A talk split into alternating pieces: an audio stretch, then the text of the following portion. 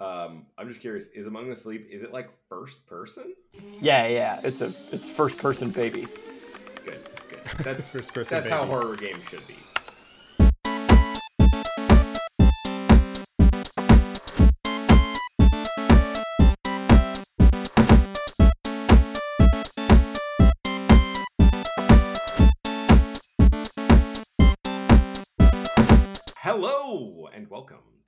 Episode of Hidden Doors and High Scores, a podcast where four dudes talk about games, but this week there's only three dudes talking about games. Yeah, this week John's having some technical difficulties, so it's just going to be the three of us.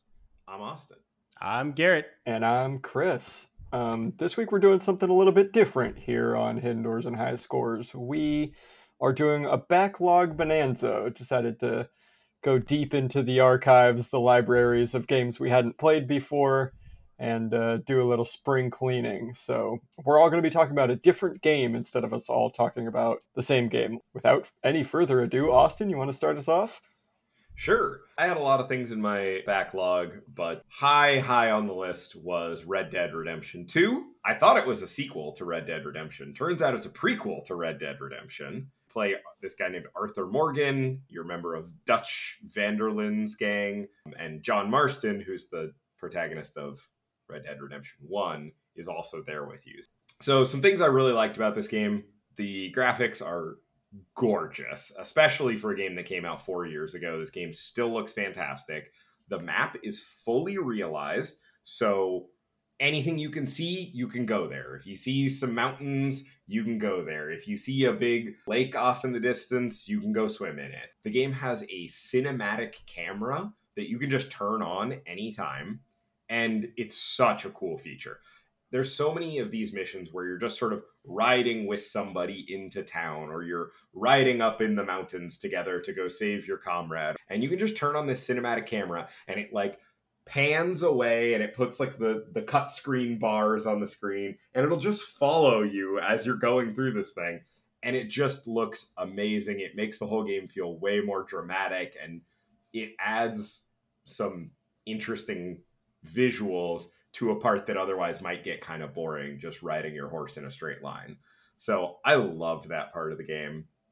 Honestly, characters and plot wise, I wasn't super sucked in by this game. I think it was pretty damn well written for an open world game. There's a lot of characters in the gang, and they all have punchy dialogue where they make fun of each other and they get into fights and they get drunk and do stupid stuff. And that was all cool. And, and throughout the game, you do get a kind of a feel for like the gang and their relationships and their problems with each other and things change as you go on and people get sort of disenchanted with the outlaw life because you apparently did a job in Blackwater. You, some job went south there and you basically ride what feels like 200 yards away up into the mountains and uh, you know try to lay low there for a while and then you when the snows start to come down, you go out of the mountains and you do a train robbery. And of course, the train robbery goes south, and then you have to move 100 yards further down the road to lie low again. And then the train baron finds you, and you have a big shootout in the town. And then you move 100 yards down the road further to lie low again. Your complaint, though, about riding through nothingness is boring. Could you imagine if it was realistic and riding miles away? I'm so glad that it's not that. It, it, it was I, it was just kind of funny to me that like actually it, your camp when you move to a new camp you're like I can still fucking see the old camp like are we really lying low here like it doesn't feel like we've left far enough out of the town where we killed 80 people an hour ago I did think it was funny watching you stream this that like you went and like killed a bunch of bandits in a camp or something and then walked, you know, 50 feet down a hill so that the police wouldn't find you or something. And then it was Right. just cool to go back and loot all the bodies after like a minute or something. Yeah. I mean it's funny because it is just like grand theft auto right? Where you do you can do all kinds of heinous crimes and basically if you just escape police detection for all of 45 seconds the sirens go away and then you can just go right about your life again and it's the exact same in this game i mean this is grand theft auto on a horse the missions are fine. You go somewhere and steal something, and then you get in a shootout, or you go to burn somebody's tobacco fields and, and you get in a shootout. All the missions are pretty similar. They're not that hard.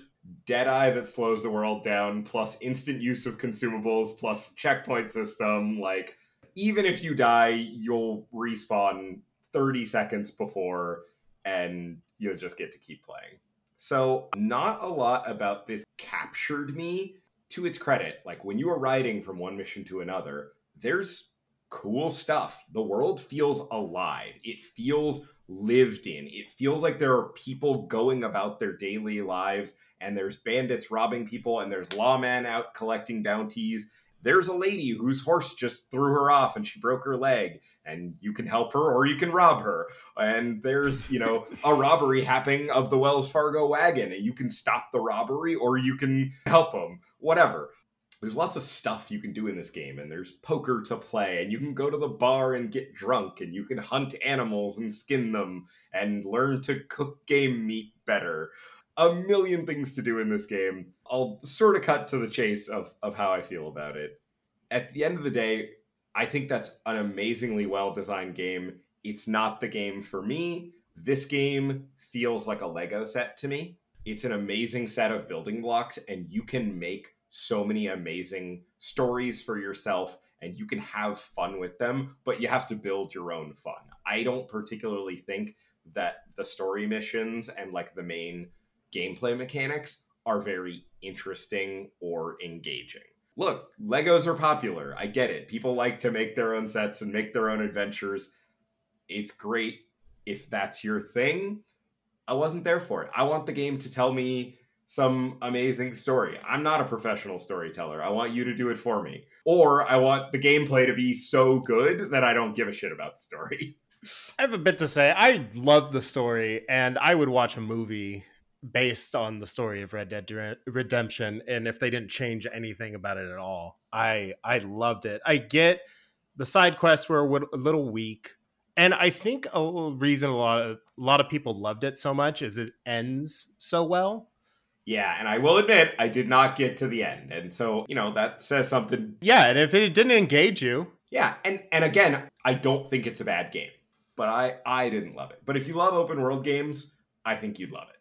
It's interesting to me that you say you don't particularly like open world games because of how you played Elden Ring. And you just like went through every little nook and cranny like literally everyone I talked to or or of every, everyone I watched like you explored that world more than literally anyone I saw. Like why is what was the difference between this and that? Cuz it seems like the world is just as stupidly large as Elden Ring and takes as long to traverse and stuff like yep, what yep, what's the difference totally agree but here's what Elden Ring has Elden Ring has a primary gameplay loop that is fucking phenomenal. Fighting bad guys in Elden Ring is a constant challenge and it is always interesting. It's always engaging because if you fuck up, you'll die. Every enemy is a challenge. Whereas in Red Dead, it's the opposite. I felt like I could go anywhere and do anything. And it's like some bandits are like, we're here to rob you. And I'm like, Deadeye, boom, boom, boom. Four headshots. You're all dead encounter over instantly. Whereas Elden Ring, it's like, yeah, I absolutely went in every nook and cranny because I want to go in that dungeon. I want to see what cool items there. But way more than that, I just like to challenge myself. Yeah. So like that's what Elden Ring has that this game doesn't.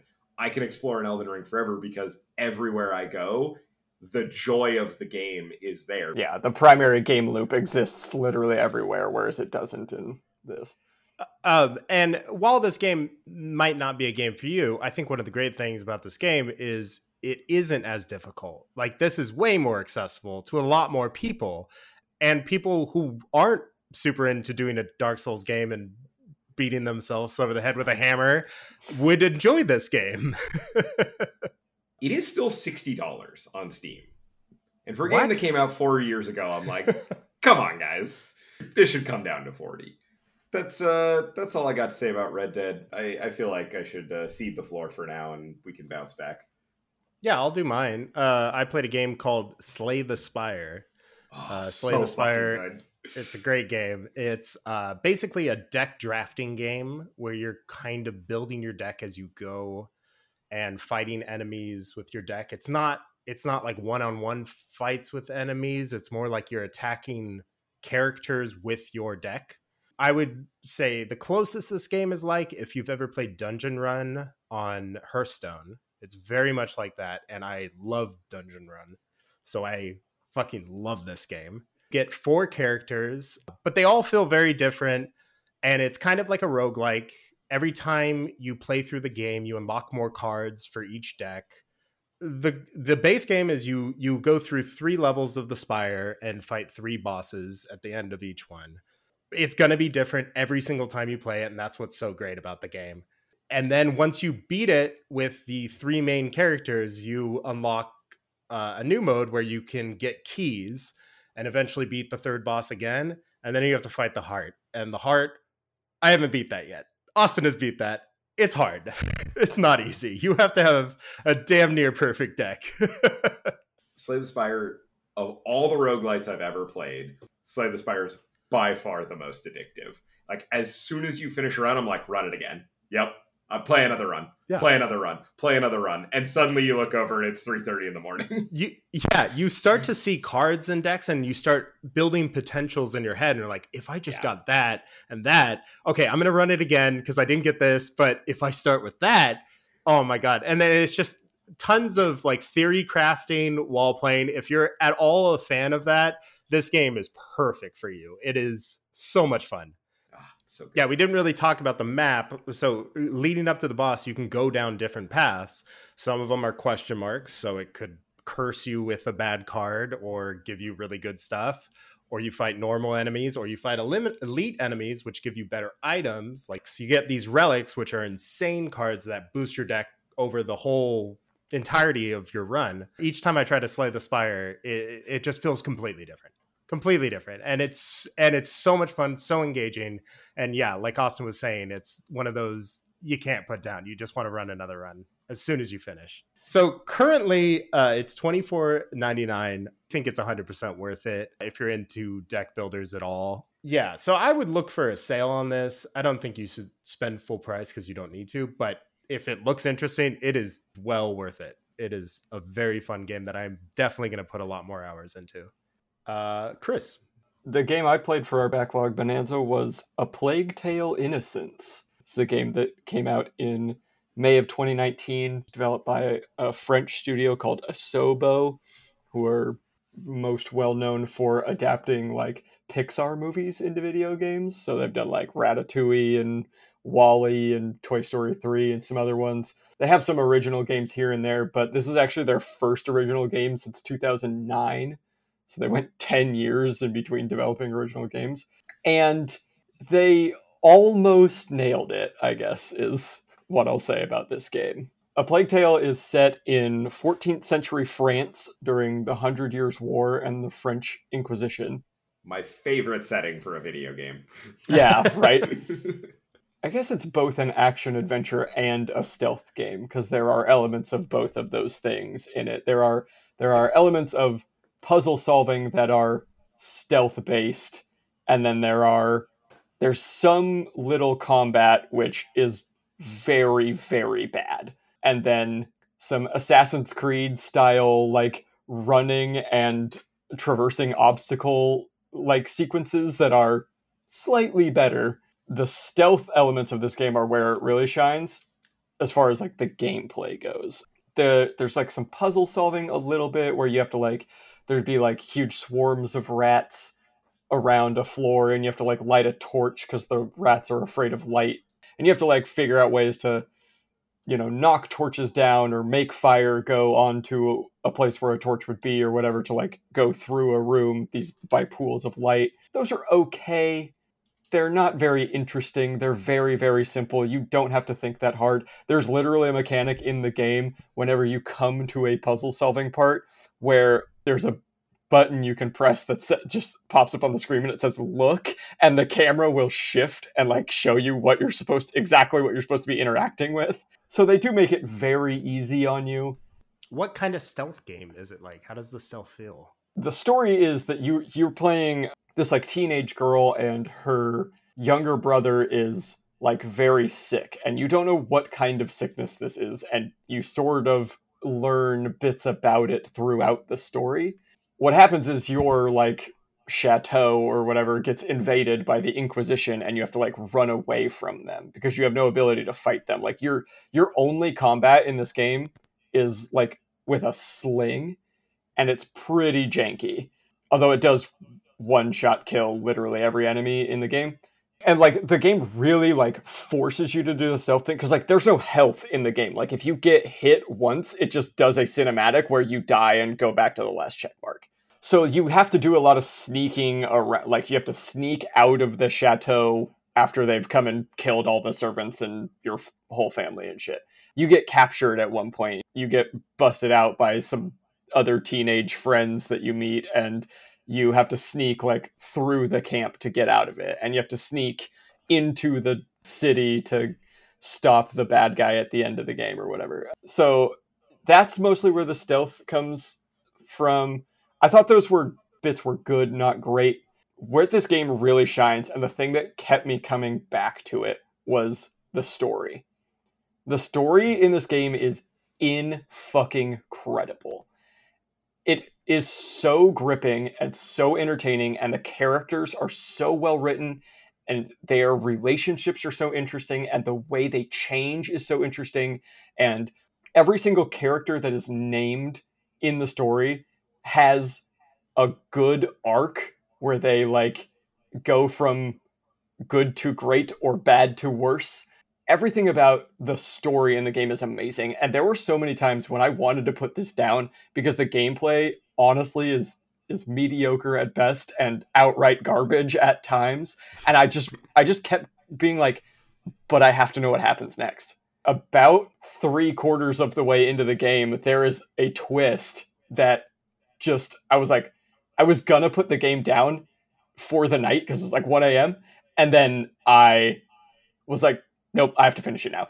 I have to finish the game now. I have to play the last five chapters or whatever it is because I have to know what happens. And I stayed up until 4 a.m. playing it just so that I knew what the story was. the the gameplay is god awful. It tries to make you not do combat at all. It tries to really discourage it, except in like certain instances where it like teaches you how to do it. And the very last level, the final boss fight is like only combat, no stealth stuff, no like none of your crafting shit matters. Like it's just like it's it's a boss fight and the difficulty curve is unbelievable. It's like it just goes from nothing to the most difficult fight you could possibly think of. yeah.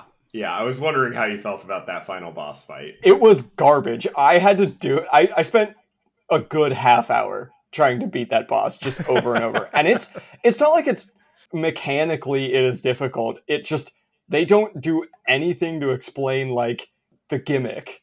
And like there's this thing where it I don't want to spoil it, but it has to do with like the rats that are carrying the plague. And for the vast majority of the game, you can like skirt the edges of places where rats are and they'll like kind of swarm you a little bit, but if you get off them quickly enough, you'll be fine. In the final boss fight, if you come within 10 feet of the bad rats, you just die instantly. Just, it's just, whoom, and they just swarm. they just swarm you, and it just completely changes how the game has worked for its entirety in right, the last which is just fight. frustrating and bad, badly designed. You're like, no, you don't change how the base mechanics of the game work. Like, and again, no. when the game has been discouraging use of combat for literally its entirety, and then goes, yeah. well, you, the only thing you can do now is use your sprint button and use your sling to kill this guy. like it, it makes it hard for me to recommend the game at it's I just checked it's on Epic for $40. No way. No way is it worth that. I I got it for free on Epic I don't know, a year ago probably and just thought, "Hey, maybe I'll play this one day." And I'm glad I did, honestly, because let me reiterate, the story is unfucking believable. It's so good. It is, in fact, so good that in March of 2022, a French production company announced that they'd bought the rights and they're going to turn it into a TV show. They're going to oh, adapt it wow. into a TV show. There is a sequel that's been announced for the game as well. It's going to be called Requiem, Plague Tale Requiem. That game is done, presumably, most of its development and will be coming out. And I'll play that for sure because, again, the story. Highly recommend picking it up for the story if it's on sale. But yeah, no more than $20 should you pay for a Plague Tale. Um, any other games we want to do an honorable mention? Yes, I want to shout out not really a backlog because this game came out like six weeks ago. Um, but I played a excellent puzzle game called The Last Cube. Oh yeah, I watched uh, you play that. That looks so cool. Yeah, really, really well designed puzzle game. Pretty funny writing, kind of Portal esque writing about the sort of ridiculous world that you're dealing with. But the uh, the concept of this game is you are a cube You can sort of roll on your side. That's really all you can do, except that sometimes there are these stickers on the ground. And if you slam your face into the sticker and then roll off of it, if you put that sticker on the top part of your cube, then you can press a button and it gives your cube some special ability. There are six different abilities in the game, and each one gives you totally new powers and ways to navigate the world and solve puzzles. And the difficulty curve in this game is really nice. The first puzzles are very simple, and just slowly the complexity and the nuance and how many different stickers you have to use to navigate a puzzle slowly builds up and they really nail it. Like the main storyline probably take you 12 hours ish to beat it's moderately difficult. I don't know, it's not like the Talos principle difficult. It's probably a little easier than that. It'll give you a challenge, but it's not, you're not going to give up in frustration. There are six bonus levels and several hidden collectibles to find. And those are kind of like the stars in Talos principle, a significantly tougher challenge.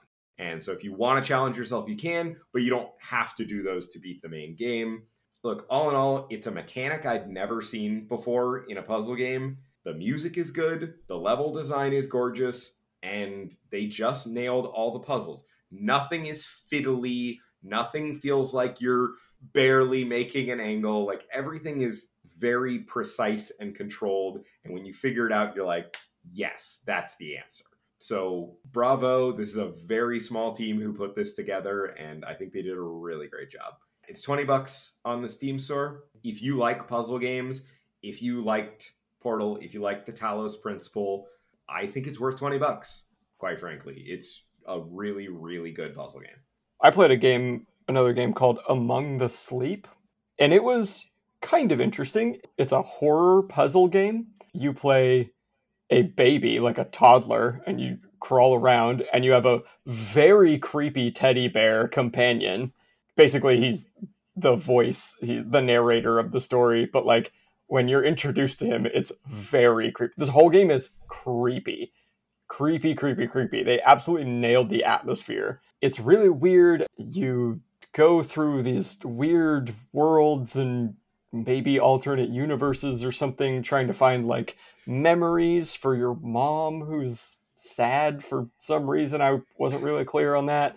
And there's this like truly scary bad guy creature that like follows you around so you can't take too long solving the puzzles or traversing the level because if they like they'll just catch you and then you have to restart at the checkpoint. There are moments in the game. There's one particular in the first level where you're like traversing through the house that you're in where you have to open a door and the way you open doors is because you can't reach door handles. You have to climb on something but they do this one where the only thing in this entire hallway is a bench underneath a window that you have to okay. crawl onto the bench and so you're looking out the window and it is just face in the window right in front of you. Oh. And oh just like God. it's such a good jump scare. There are truly frightening moments in it. So like there's the you know there's like the eldritch monster that is like chasing you is legitimately frightening aesthetically like and so and the way it works is like if it gets close to you or if you see it the screen starts going fuzzy like shaking in and out really quickly and you have to run away and hide from it the sound design and the the level design they just nailed the like the creepy horror factor. The game is very easy. I beat it I beat the entire game in about 90 minutes. Oh wow. Oh, It's very short. There's like four levels and then like a sort of fifth epilogue kind of level in the enhanced edition, which is the version that I got. The game was really easy. The controls aren't great. The first level, you're in like a house and you're crawling through it. You can open doors and like pull out drawers in the kitchen and stuff like that. And those controls are a little janky. They're just not mechanically, they don't work well, but they work well enough that you can like make it work to like pull drawers out to make a staircase you can climb onto the counter so that you can Hmm. grab a handle or whatever. Classic baby stuff. Yeah, classic baby stuff. And like they do a couple neat things where like your because you're a baby, like your crawl speed is faster than your walk speed, which is funny. Um, and you have a run button, but if you use it too long, you fall over. And your creepy teddy bear thing, you can use him as a flashlight. So you like take him off your back and you hug him, and he like lights up a short area in front of you for like places that are pitch black or whatever. I'm just thinking right now, missed opportunity. They should have made it like QWOP controls for walking as a baby. Make it extremely fucking hard to walk as a baby. That would have been a great mechanic to put into that Game. That would have been hilarious. I, I don't know that I would recommend it. It's $17 on Epic right now. Pretty steep for a game that is really, really short, but they nailed the horror fact, the creepy horror factor in it. The atmosphere was great. So I'm glad I played it. Can't really recommend it. If it goes for free again on Epic, pick it up and, and play it for, you know, two hours or whatever. Five bucks for a horror fan? Sure. Look for the Halloween sale. Uh, I feel this could be easily ported over to VR, and it would be terrible. I think this be- game would be incredible in VR. I think it would be Yeah. worth twenty dollars in VR for sure. Uh, any anything else? Any other games? So I also play Paradise Killer. This is one of the games that I play on Sunday. Every Sunday evening, I play like a visual novel type game. So it's kind of like an Ace Attorney or Danganronpa. It's like anime, and you are solving a murder mystery. But unlike those games where they're sort of broken up into individual cases, Paradise Killer is one big case where a bunch of people got murdered and you're called in to solve the whole thing and there's like a ton of clues and elements and people involved. What's interesting is the game doesn't tell you when it's over. They just sort of set you loose and they're like go talk to people and go find clues and whenever you think you've solved the mystery come back and we'll start the trial. If you like the ace attorney games the danganronpa games but you felt like they really needed just this completely bonkers story about an immortal group of people who make pocket dimensions to facilitate human sacrifice for the resurrection of dead elder gods. What the fuck? Uh, because that's usually what I'm thinking when I'm playing one of those games. Right, exactly. You're like, God, if only I had like a council of immortals that were trying to resurrect, you know, Lovecraftian horror gods. What the actual fuck are you talking about right now? The actual story of Paradise Killer. There's also a uh, recurring character who is a demon, and he has uh, penises growing out of his elbows. so if you're not watching a, our Twitch stream on Sundays, you're fucking missing You're out. fucking missing out. But yeah, it's it's a very interesting game. The soundtrack is phenomenal, and you can actually one of the collectibles in the game is you can find more more tracks. What type of music is it? Like 80s synthwave or? Yeah, yeah, I would say definitely that that vibe. I will give the game a lot of credit for one big super super complicated mystery. Every time you find a clue, if somebody tells you where they were or if somebody tells you that they think someone else has this motive, it organizes every clue that you find automatically into the heading of where it's relevant. So it's like you don't have to remember all the complicated elements of this big crazy mystery. Game seems like it would be impossible to do if you if it didn't do that. Yes. Long story short, I very much enjoyed Paradise Killer. It was a big difference from those sort of games where you're just looking at a flat panel screen and you just click which questions you want to ask or what piece of evidence. Like actually exploring around a 3D world and finding people and finding the discarded evidence underneath the bridge where the guy was killed is like that's cool. It's fun. It's currently twenty dollars. Worth it? If you like those kind of games, yeah, it's definitely worth it. It's really good. The actual final like trial and unveiling all of the mysteries was so satisfying. Okay, well, that's gonna do it for us here at Hidden Doors and High Scores. Next time, we are gonna be talking about Risk of Rain 2 and uh, the new DLC for it called Survivors of the Void. Until next time, I'm Austin. I'm Garrett. And I'm Chris. You can find us at HDHS Gaming on all the social media platforms. Make sure to follow us on Twitter for notifications about our episode releases. And check us out on Twitch to see what we're going to be playing and talking about. All those links and a link to our Discord will be in the show notes for this episode. Come and join us on Discord. Did you play Red Dead Redemption 2 and hate it as much as Austin did? No, nobody hates it as much as I did. Everybody likes Yeah. that game. I know. Um, we hang out and play games there pretty much every night, and we like it when people join in. Keep Keep dibbling those dibbling those babs. babs. Bye. Bye.